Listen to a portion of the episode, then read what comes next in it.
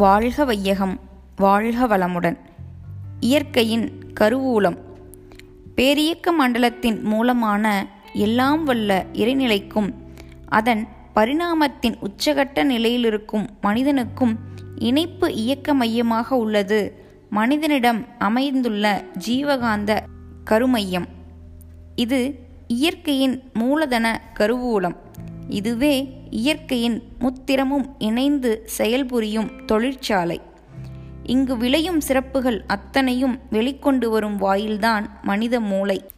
வெளிக்கொண்டு வந்து பரவவிடும் செயல் வீரன்தான் நமது மனம். மனதை கொண்டு உருவாக்கும் எண்ணங்கள் உடல் கருவிகள் மற்றும் புலன்களை கொண்டு செய்யும் செயல்கள் இவை அனைத்தையும் காந்த அலைகளாக சுருக்கி கொண்டு வந்து கருமையத்தில் சேர்த்து இருப்பு வைப்பது இயற்கை என்னும் பேராற்றலின் செயல்களே. மனித மனம் செயல்புரிகின்றது இறைவனாகிய இயற்கை அத்தனையும் அலைவடிவில் இறுக்கிச் சுருக்கி பதிவு செய்து இருப்பு வைக்கிறது.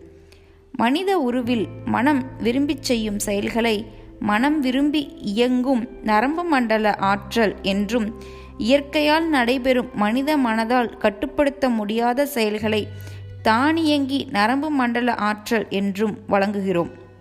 இத்தகைய செயல் விளைவு வலுவாத நீதிமன்றத்தை கொண்ட கருமையும் என்னும் ஆட்சி மன்றத்தை அமைப்பாக கொண்ட மனிதன் விளைவு அறிந்து விழிப்புடன் செயல்புரிந்தால் அவன் வாழ்வில் துன்பமே தோன்றாது. அருள் தந்தை வேதாத்ரி மகரிஷி.